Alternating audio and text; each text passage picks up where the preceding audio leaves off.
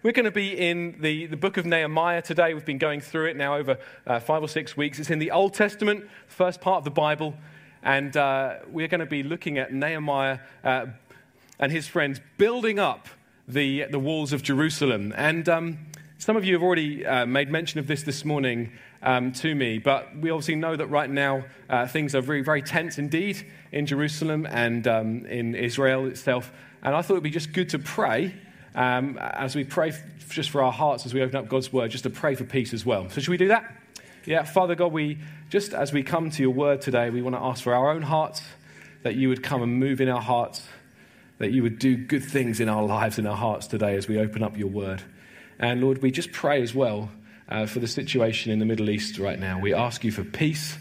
We ask you, Father, that the fighting will cease and cease soon. And we ask you for wisdom for political leaders on both sides. And we pray, Father, that you would save many, many people, that many will come to a knowledge of you through your Son, Jesus, and that, the, that forgiveness will be able to flow. In Jesus' name we pray. Amen. Amen. Now, last week or two weeks ago, we, um, we celebrated that we had been in this building for two years. We had our first Sunday gathering just over two years ago uh, in this building. But five years ago, around now, we had our first gathering in this building. And this is a gathering that took place uh, downstairs in one of the old cinema screens. And it was very kind of musty smelling in the building because the building had been abandoned for uh, 15 years or so. Uh, we didn't have any electricity in much of the building. Uh, water was running in in parts of the building. And, uh, and there was still 15 year old popcorn in the popcorn dispensers. Um, and, but it was a glorious evening as we came together um, to pray. And around that time, because we'd obviously just got the keys, there was a number of um, stories in the media about our plans. Uh, we were covered on the BBC, we were covered in the Ipswich Star, the Eastern Daily uh, Press as well. Uh, a number of articles covering our plans to turn this building into our, uh, our home and our place of worship. And I have often been advised by older and wiser pastors never read the comment sections when your church is profiled in the media. Just don't go there. But I'm kind of quite sadistic and I just read them, okay? And uh, there was some. Um, kind of interesting comments in that time. Some of them were, were very, very hard and harsh. Uh, some people who um, really just were so anti uh, any kind of church of any description kind of rising in this uh, in this town and, and taking on this building. Some were kind of just kind of like moaning, do we need another church? Do we really need one? And so on. Uh, some were funny. Uh, we had someone who probably wasn't intentionally funny, but was outraged that this would become a church building because they said, Where on earth is the graveyard going to go? And then we had another person say, Well, for me, I'm really glad that this is going to become a church building because I had my first date with my wife at the Odeon Cinema, and I can now tell people that I first kissed my wife on the back row of a church. So that was kind of like a, a nice comment. I like that one. But there was some, some very antagonistic comments in the process, and there was some mockery as well. And we don't like being mocked, do we? We like to be respected. In our hearts, there's something that really wants to be praised by other people and wants to be seen as in and cool. And we don't like to be mocked. And if we're not careful, sometimes mockery can kind of stop us in our tracks. It can kind of make us think, well, I don't really want to go forward because not everyone's on board with this. Not everyone's kind of for this.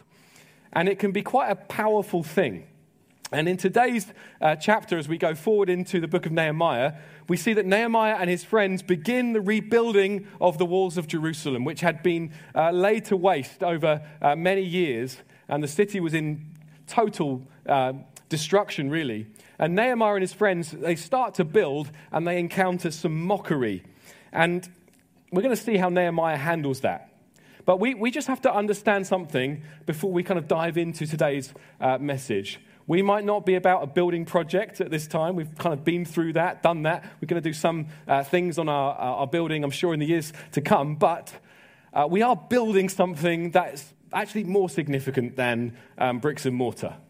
We're, we're part of a bigger building project because Jesus himself has said that he will build his church and the powers of hell will not overcome it.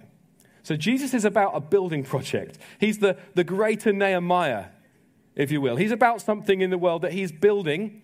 He's building his church, a body of people with him at the head. a, commu- a new community that would be made up of people of every nation. He's, he's building for himself a, a temple, a dwelling place on earth, wherever his people gather, that he would be known, his presence would be known. He's building a family, friends. He's building a household right across the earth. And we, like Nehemiah's friends, we get in behind the greater Nehemiah. We get in behind Jesus and we build with him. But we need to understand this. Just as uh, Nehemiah was opposed, so the greater Nehemiah is opposed. And so the greater Nehemiah, Jesus, is opposed, so we will be opposed. We will face opposition. And we're going to see how Nehemiah handles opposition. We're going to see how he handles the obstacles that he faces. And we're going to see that he remained faithful under fire. Nehemiah remained faithful under fire. Now, we, friends, we face opposition in the form of uh, people maybe mocking us at times, or people misunderstanding or um, misrepresenting us. But the opposition that we face primarily is not really what we think it is. We face something that is not a flesh and blood thing.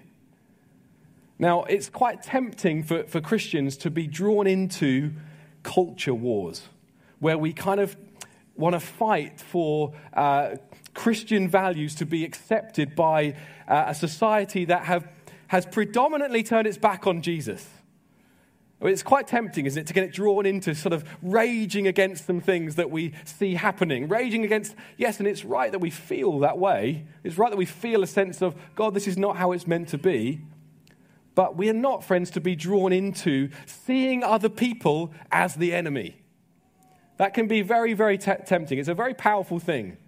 I mean, right in, in the States right now, there's a nation divided between Republican and Democrat. And there are, there are whole swathes of the population who identify as evangelical Christians who would see Democrats as the enemy in a war for the soul of the nation. And, and, and whole kind of, uh, there's dividing lines on these kinds of issues. And, and this kind of sense in which the enemy is that party, the enemy is that person with that ideology. But the Bible makes it really, really clear that the opposition we face, the, the enemy we have, and we do have an enemy, is not flesh and blood. Jesus says that I will build my church and the powers of hell will not overcome it. So there are powers in opposition to the building of Jesus' uh, church, the establishing of his kingdom on the earth, but it's the powers of hell. And they will uh, operate through people but we really need to understand this that the kind of people that we might be tempted to see as the enemy may one day be our brothers and sisters in Christ. That happened with the Apostle Paul. There was a time when this guy, his name was, he was mostly known as Saul back then. He came to be known as Paul and, became a great apostle, a sent one for Jesus, who saw so many people come to know Jesus. But before that, he was persecuting the church. He was breathing out murderous threats against the church, seeing Christians dragged into prison, seeing people killed on account of their faith in Jesus, he was not the enemy to the Christians then. Do you understand that? That, he was actually ensnared by an enemy, but he was not the enemy. And Paul would be able to say in Ephesians chapter 6 that our, our struggle is not against flesh and blood, but it's against the rulers and the authorities the, the powers of this dark world that in the heavenly realms. There's, a, there's, a, there's some powers of hell that actually oppose us. The Apostle Peter says that, that, that our enemy, the devil, prowls around like a roaring lion. He doesn't say our enemy, the emperor. doesn't say our enemy, the Romans. doesn't say our enemy, some kind of politicians, Herod or whoever. He says our enemy, the devil, prowls around like a roaring lion. So we've got to understand, friends, that the opposition that we face is not what we might think. We might be tempted to kind of engage in culture wars. And I'm not saying let us not vote or let us not pray for our uh, politicians. We're commanded to do that, actually. I'm not saying do not engage with things that we see as injustice. We can do that in a way that doesn't see others as the enemy. Because one day those people may well end up as brothers and sisters of ours in our church or in other churches. Do you understand? So, just as we kind of engage in this, I just want to uh, help us to see we, we, we are not in a, in, a culture war here. We're not to engage in something of, well, they are the enemy. Those people, that party, they're the enemy, and we're, we're in the right. No, no, no. We're, we are getting behind. We've got too much. We've, got too much to do than to get involved in that. We're, we're behind the greater Nehemiah who's building something in the world, and we want to get behind him. And as with every building project, there are obstacles in the way. I want to just share with you, actually, just before we come on to the obstacles, I want to share with you some verses that really helped me this week from 2 Timothy and chapter 2. just might flick there in your Bible. This is what, um, what Paul writes to, to his protege Timothy. He says, Don't have anything to do with foolish and stupid arguments, because you know they produce quarrels. And the Lord's servant must not be quarrelsome, but must be kind to everyone, able to teach, not resentful. Opponents must be gently instructed in the hope that God will grant them repentance leading to a knowledge of the truth, and that they will come to their senses and escape from the trap of the devil who has taken them captive to do his will. You see there? There's, there's a gentleness that actually we're to have. And so, even when we find ourselves discussing great matters of importance, we've, we're to have a gentleness. And we're to pray for those that actually may oppose and pray that they will come to know the truth of God. Because they're actually, as we see here, they're ensnared. They're ensnared, they're trapped by the evil one, who, who really is our enemy. Do you understand that, friends? Must, we must get this right. It's going to be more and more tempting in this nation, I think, to kind of fall into these kind of culture wars that can be pretty ugly. And we see, and we kind of put our faith in politicians and stuff like that. That is ugly. We mustn't get there. We mustn't say, well, if only we get that person in charge, then we're really going to be okay.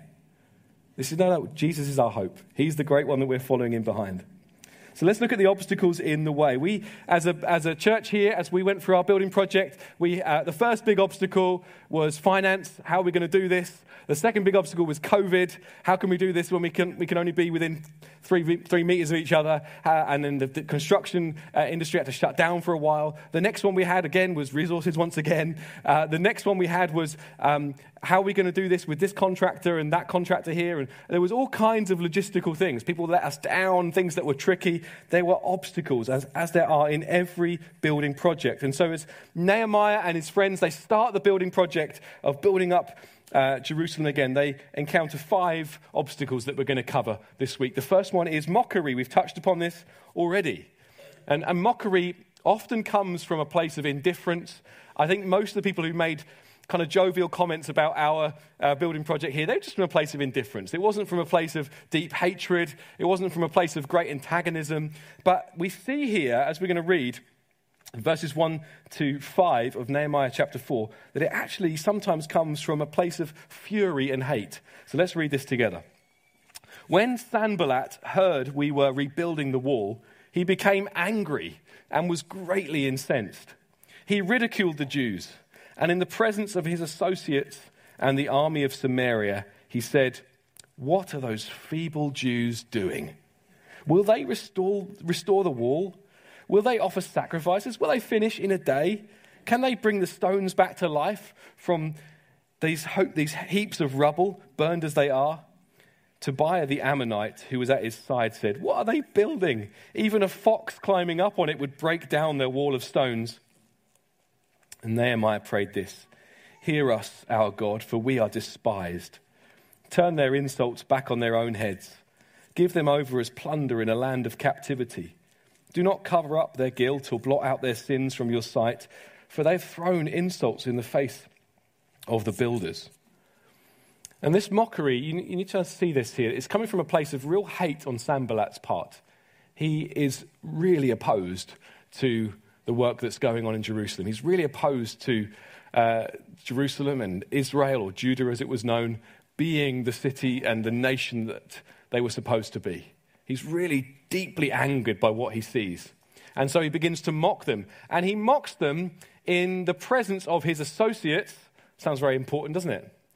And he mocks them in the presence of the army, probably the chiefs of the army. He's mocking them in the presence of the in crowd, the people whose opinion seems to matter. You know, sometimes we long to be in with the in crowd, don't we? We want to be respected by those who are respectable. We want to be respected by those that are kind of important and powerful. And we've got to kind of settle it in our hearts that, as I said the other week, that the message that we believe in as Christians, and I guess that's probably 90% of people here, the message we believe in is foolishness. It's foolishness to the world. It was foolishness back in the first century when Jesus' disciples began to spread it. It was a foolish message of a man who would, uh, of, of, of a God who would enter human history as a child and who would be re- despised and rejected even by his own brothers and sisters, and who would actually die on a cross. I mean, the, the Romans spared their own citizens the shame of the cross. It was such a shameful, horrific death that the Romans wouldn't even let their own citizens have such a death. They would spare it for non Roman citizens. This is how bad the cross was. This is how shameful it was. This is how horrendous it was. This is how much of a, a, a, of a huge um, embarrassment it would have been in some respects to share the good news of Jesus in that context. You, t- you just imagine just sharing that with someone who's like a Roman or just in that culture. You're telling me he died on a cross. You're telling me your God died on a cross. You're telling me that he died naked on a cross, spat upon, and, and with insults hurled at him. You're telling me that, and you expect me to, to, to believe that. It was foolishness then, which is one of the most, the biggest reasons why I, I believe it with all my heart to be true, that it was even adopted by so many because God was at work. It was a foolish message. And it's a foolish message now. You can't make Christianity respectable. You can't make it, you can try to present it well. You can do it with gentleness and respect, and you can you can try and make it, you know, understandable, but it's foolish. It's a foolish message. And we will know mockery sometimes. And we won't be accepted by the in crowd.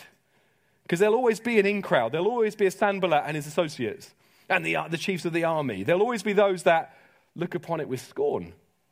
Have you settled that in your heart, friends? Have you settled it in your heart that one day you might be mocked? Maybe you know that already that you might be mocked by family, you might be mocked by friends, you might be mocked by those who are very respectable. Have you settled that in your heart? That's what it means to follow Jesus, to take up your cross. The cross being the most shameful of ways to die in the ancient world. And Jesus says, if you want to be my disciple, you've got to take up your cross daily and follow me.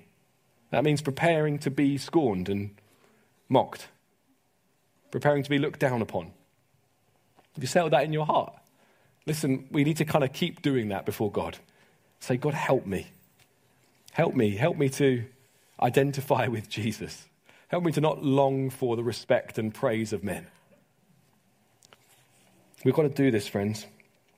But we see here Nehemiah's response. It's in some ways, it's in some ways encouraging and exemplary for us, and in some ways it's not. Nehemiah responds by turning to God. He hears the mockery and he turns to God. That's good. That's a good example. A second good example is that he's honest with God. He's really honest with God. He's not trying to put on a front. You can be honest with God. This is a good example to us. But the way that we pray differently as Christians is we pray in line with what Jesus says in Matthew chapter 5, where he says, You have heard it said, hate, uh, love, love those. Let's just read it, shall we? Because otherwise I'm going to quote it wrong. You've heard it said, Matthew chapter 5, verses 43. Let's go there. You've heard it was said, love your neighbor and hate your enemy. But I tell you, love your enemies and pray for those who persecute you, that you may be children of your Father in heaven. This is very different, isn't it? He's saying, Pray for your enemies. Love them. Pray for them. And, and Nehemiah kind of prays the opposite here, doesn't he? He says, he says, Lord, just kind of don't forgive them. Don't, don't let them off. And Jesus on the cross, he's, as he's being mocked, as he's being spat at, as he's hanging there in agony, as they're nailing nails into his hands, he's saying, Father, forgive them. They don't know what they're doing. So, as Christians, our response when we are opposed, when we are mocked, should be to go to God. It should be to be honest with God. It's okay to pray, God, let this stop. But Lord, forgive them, save them, move in their lives. This is the kind of prayer that Jesus would have us pray because he's the one who, when he was mocked, he didn't retaliate, and yet he prayed for them. Then we see the second obstacle that uh, Nehemiah and his crew faced. We're going to read verses 6 to 9. So, having been mocked, having prayed, so we rebuilt the wall until all of it reached half its height, for the people worked with all their heart. But when Sanballat, Tobiah, the Arabs, the Ammonites, and the people of Ashdod heard that the repairs to Jerusalem's walls had gone ahead and that the gaps were being closed, they were very angry. They all plotted together to come and fight against Jerusalem and stir up trouble against it. But we prayed to our God and posted a guard day and night to meet this threat. So, just to kind of fill you in on some of those places, these are basically all of the nations that surrounded Judah, all of the nations that surrounded uh, Israel and, and, and, its capital city, Jerusalem. So they're kind of feeling the, the threat here. We're opposed on all sides, we're in trouble. Sometimes we can, we can find that as a church. We can find, I'm just, we're just feeling opposed on all sides. There's pressure on all sides. Sometimes we know periods of great peace. There's moments in the book of Acts where you see both on the early church. There's times when there was real pressure, real persecution, real difficulty, and then there were moments of peace where peace was upon the church. And here, the people of, uh, of Jerusalem working with Nehemiah, they feel very threatened. And they're feeling uh, they're just kind of, we're surrounded here. There's no way through. What, what do we see Nehemiah do? We see that they prayed and they planned. They prayed and they put men on guard. There a, there's a kind of acknowledgement here of God's sovereign. We need Him to intervene. He's the one who's in charge. He's the one who can uh, do all things. There's nothing too difficult for Him, as we've heard. And yet, we're also going to act. We're going to put people on the wall here. We're going to put people on guard. There's a, there's, a, there's a both and here thing. There's a believing and trusting in God's sovereignty, seeing prayer as essential, and there's a planning and an acting. And that's to be our uh, stance as a church, that we're to be a people of prayer, to be a people who pray and pray regularly and come together to pray and pray in our life groups, pray in our, our prayer and vision nights, and ask God and we're to act just as they did here. There's sovereignty and action. We know that without God we can do nothing, that it's only He that will save, it's only He that will move, it's only He that will do the work in hearts that we cannot do, and yet we're on the front foot. And so if you're involved in any kind of ministry here at Hope Church, it's not just all action, action, action, and no prayer. We must pray, we must give things over to God. And nor is it all prayer, prayer, prayer, and actually no action. We've got to actually be on the front foot and take some steps. We've got to actually plan to do some things. Not just kind of just thinking, well, we've prayed now, surely it's going to happen. It's, it's a both and thing. We don't want to have this idea of dependence on God to kind of promote just irresponsibility, just not do anything. No, they've put men on the walls here because they know that there's a threat. So there's mockery, there's threats, and then there's fatigue and fear. Let's read on, shall we? Verse 10 uh, through to verse 16. Meanwhile, the people in Judah said, The strength of the laborers is giving out, and there is so much rubble that we cannot rebuild the wall. Also, our enemies said, Before they know it or see us, we will be right there among them and will kill them and put an end to the work. And then the Jews who lived near them came and told us ten times over, Wherever you turn, they will attack us.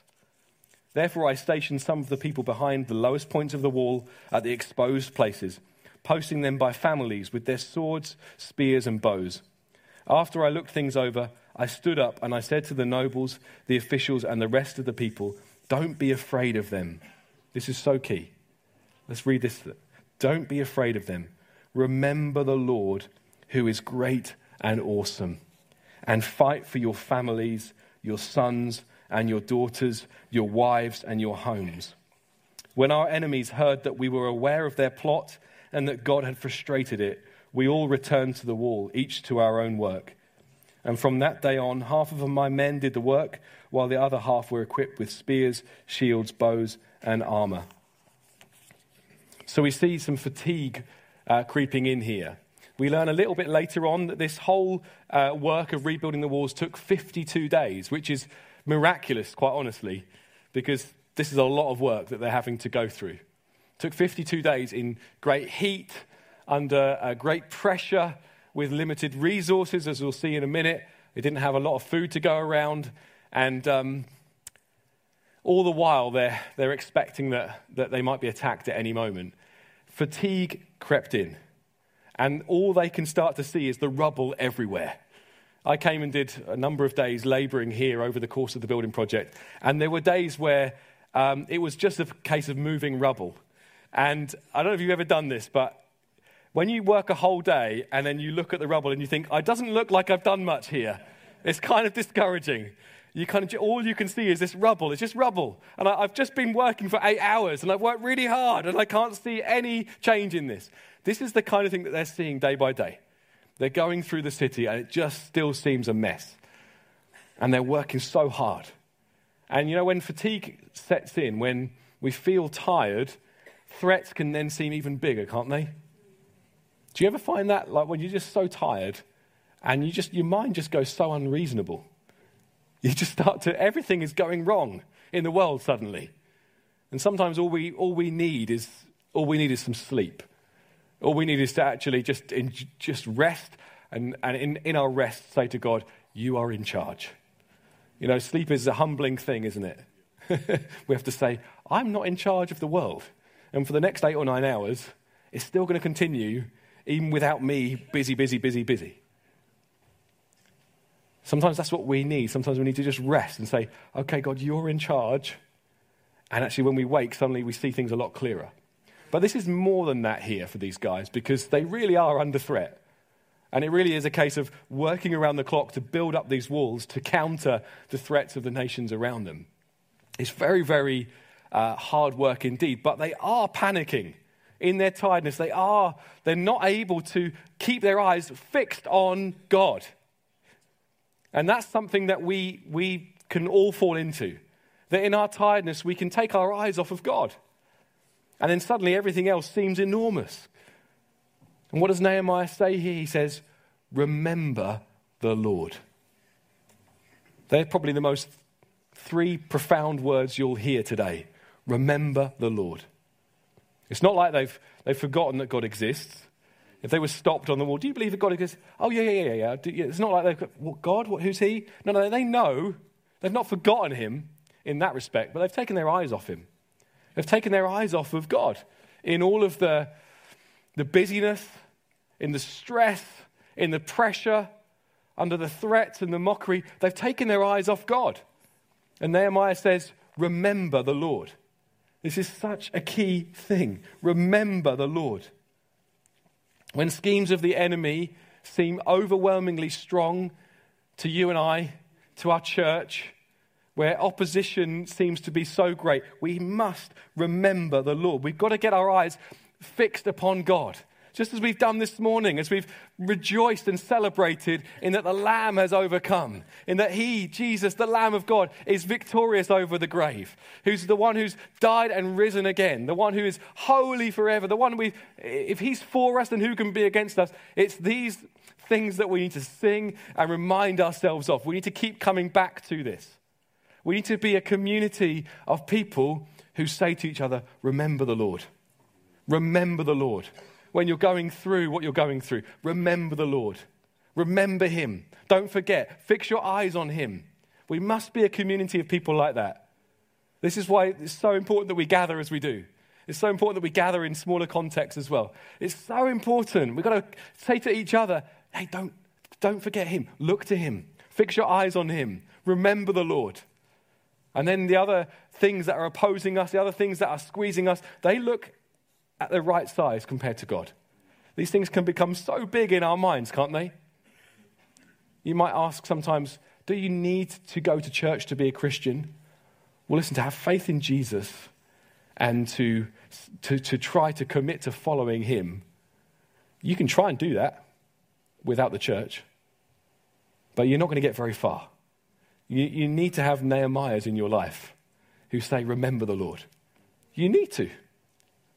This is such an important thing. You need to have people around you who say, Remember the Lord. And you need to be that person for others. Remember Him. Fix your eyes on Him. Don't take your eyes off Him. So have a long soak in the, in the bath of who God is. You need someone to tell you that. Just fix your mind on Him. Get into His Word. Come and sing. We're going to sing together of God's goodness and greatness, His victory. This is what we need, friends. This is why it's so vital that we gather.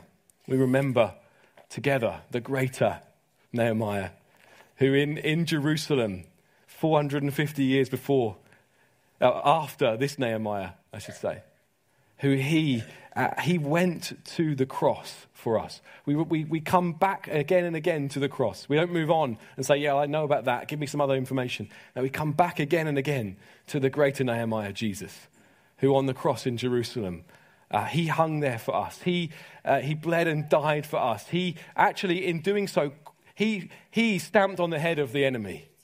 And the, and the enemy's destination, the enemy's uh, destiny is secure that he will one day be destroyed. And we'll no longer know uh, this kind of fierce battle that's raging in the world. That we'll know that Jesus is victorious once and for all. We call to mind that he's on the throne. We call to mind that all the enemies of God are going to be made as a footstool for the feet of Jesus.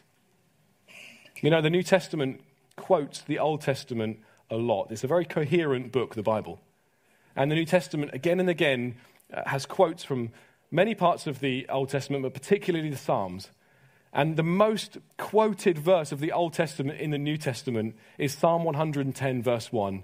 The Lord said to my Lord, Sit at my right hand until I make all your enemies a footstool for your feet. This is, this is God, the Father, speaking to Jesus, saying, Sit at my right hand. I'm going to make all your enemies a footstool for your feet. You know, the New Testament Christians, they rejoiced in the fact that Jesus is the ultimate victor.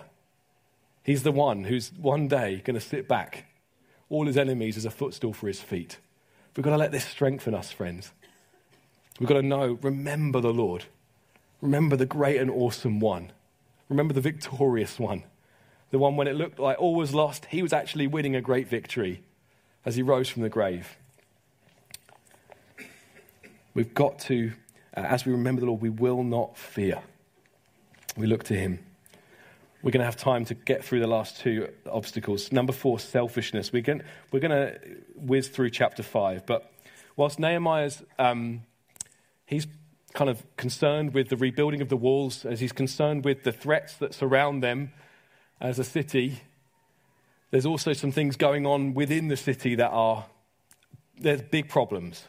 There's, uh, there's, there's some great need amongst some of the people. Chapter 5 particularly profiles that. You can read that in your own time.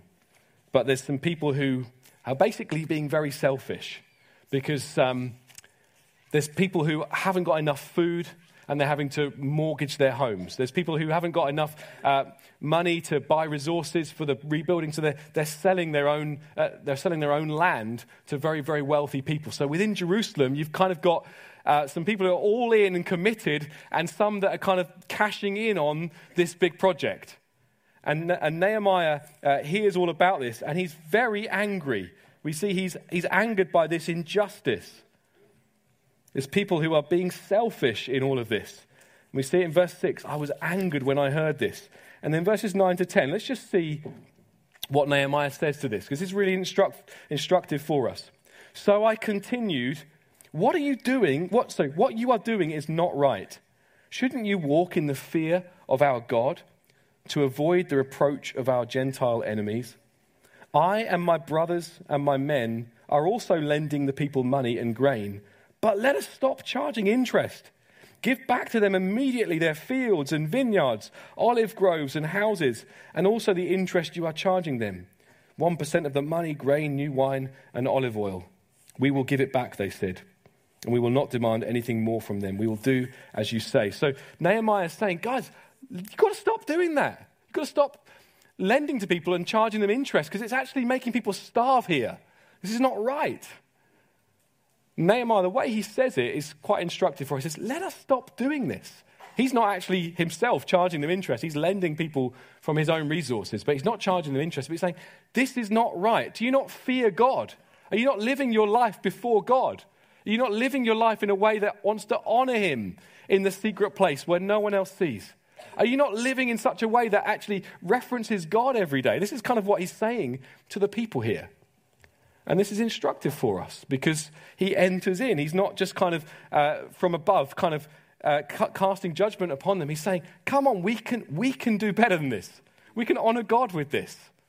There's something of, of, of an instruction for us in the way that which we might sometimes, with brothers and sisters in our church, as we are going together behind the greater Nehemiah, seeing the church uh, built up, seeing the kingdom of God advancing, we might have to say sometimes, hey guys, this is not how we're to be.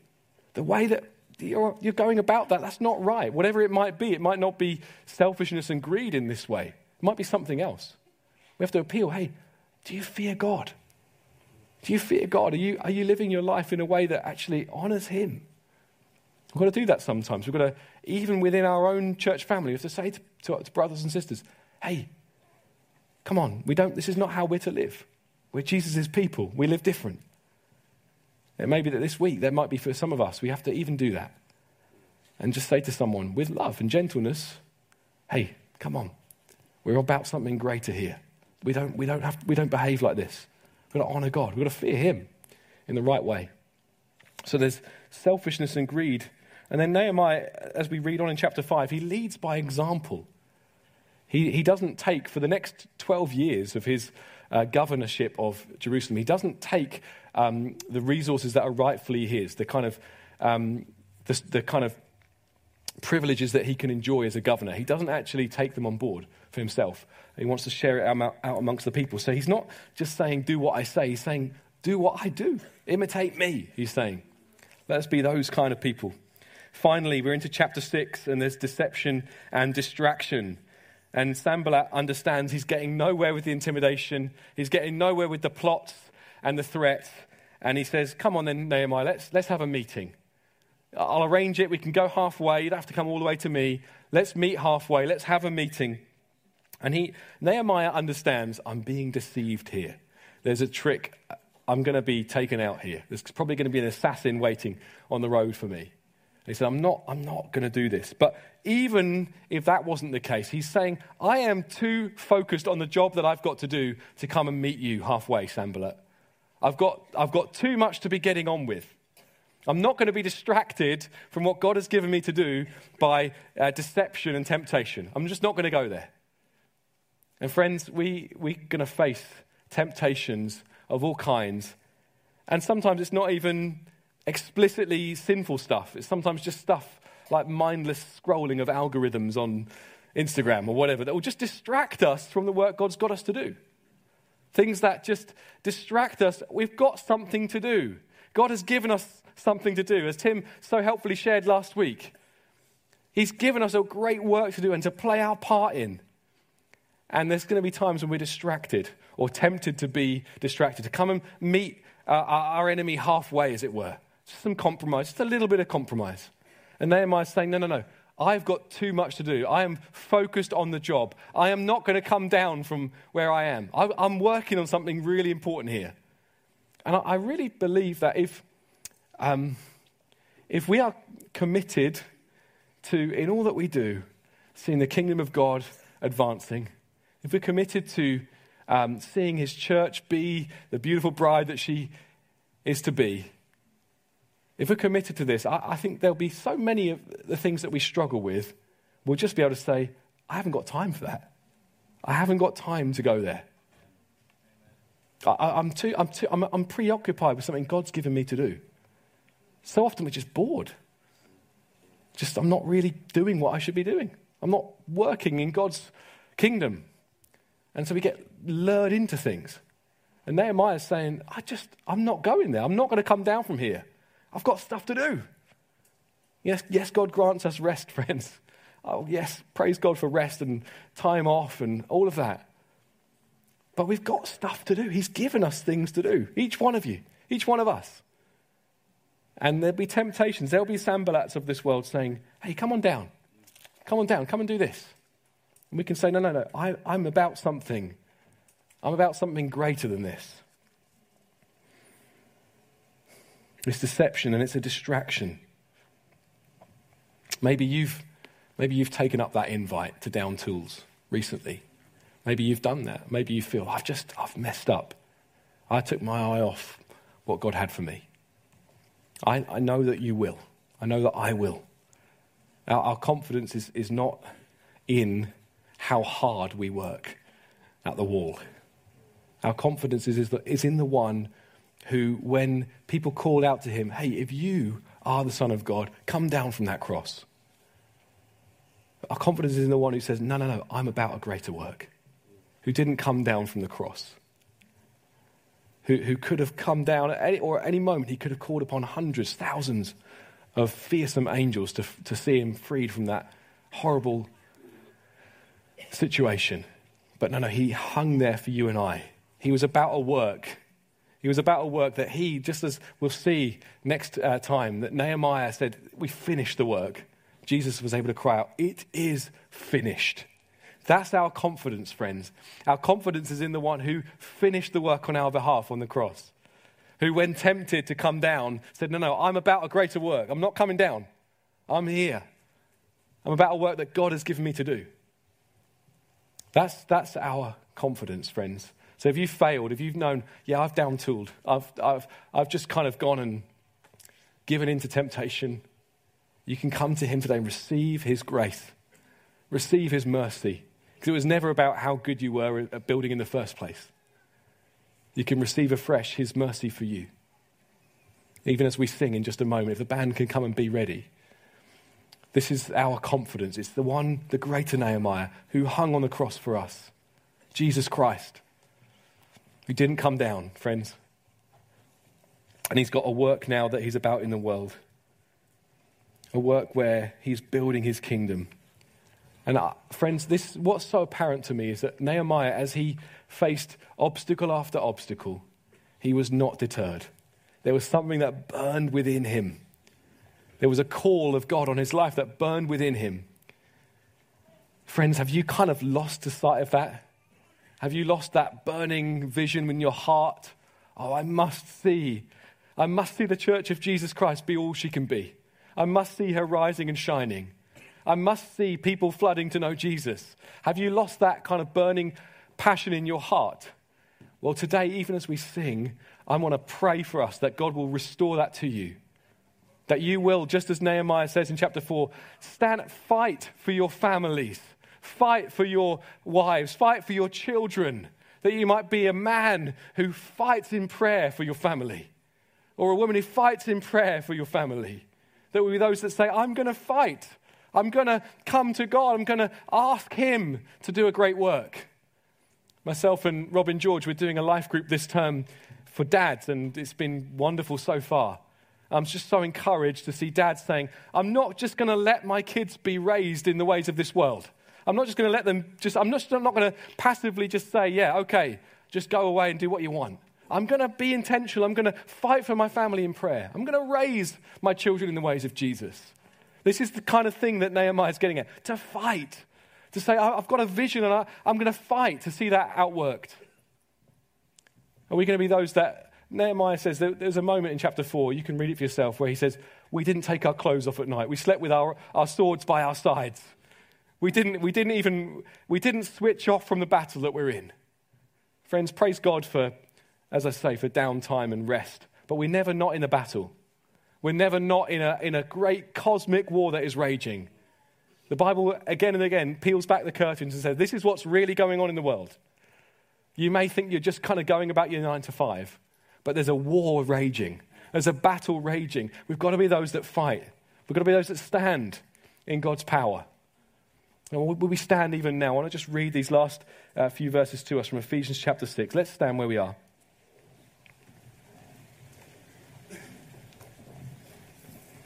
This is what the Apostle Paul writes Finally, be strong in the Lord and in his mighty power. Put on the full armor of God so that you can take your stand against the devil's schemes. For our struggle is not against flesh and blood, but against the rulers, against the authorities, against the powers of this dark world, and against the spiritual forces of evil in the heavenly realms. Therefore, put on the full armor of God, so that when the day of evil comes, you may, may be able to stand your ground. And after you've done everything, to stand. We could read on there, but we're going to pray now and we're going to sing in response. Lord God, as we, as we just face the, the reality that we are in a battle, as we face the reality that we will be opposed uh, in so many different ways, as we face the reality that there's an enemy of our souls who wants to uh, distract and deceive and uh, hurl mockery, uh, we just come before you now and we say, Heavenly Father, we, we want to come to remember you. We want to ca- ca- call to our mind who you are. Lord Jesus, we come to remember you. We come to fix our mind afresh on who you are, Lord Jesus. The one who has won the victory, the one who has crushed the head of the evil serpent, the one who will one day destroy him forever. Lord Jesus, you're the one who will return in glorious victory. And Lord Jesus, we just pray now, come and strengthen us. We want to be those that stand in your mighty power. We want to be those that fight for our families. We want to be those that fight for our church in the place of prayer. Lord Jesus, help us to be so resolute in all that you've called us to do that we won't go there when temptation comes knocking. Lord Jesus, that we'd be those that burn with your call in our hearts. I pray for my friends here that you would just come and reignite something in hearts. Maybe it's gone cold.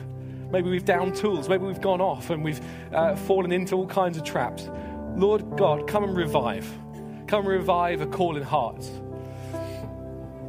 We want to remember you, Lord Jesus. We want to look to see the great and awesome one, and celebrate you for who you are. Help us, I pray. Take us forward in your purposes. In Jesus' name. Amen.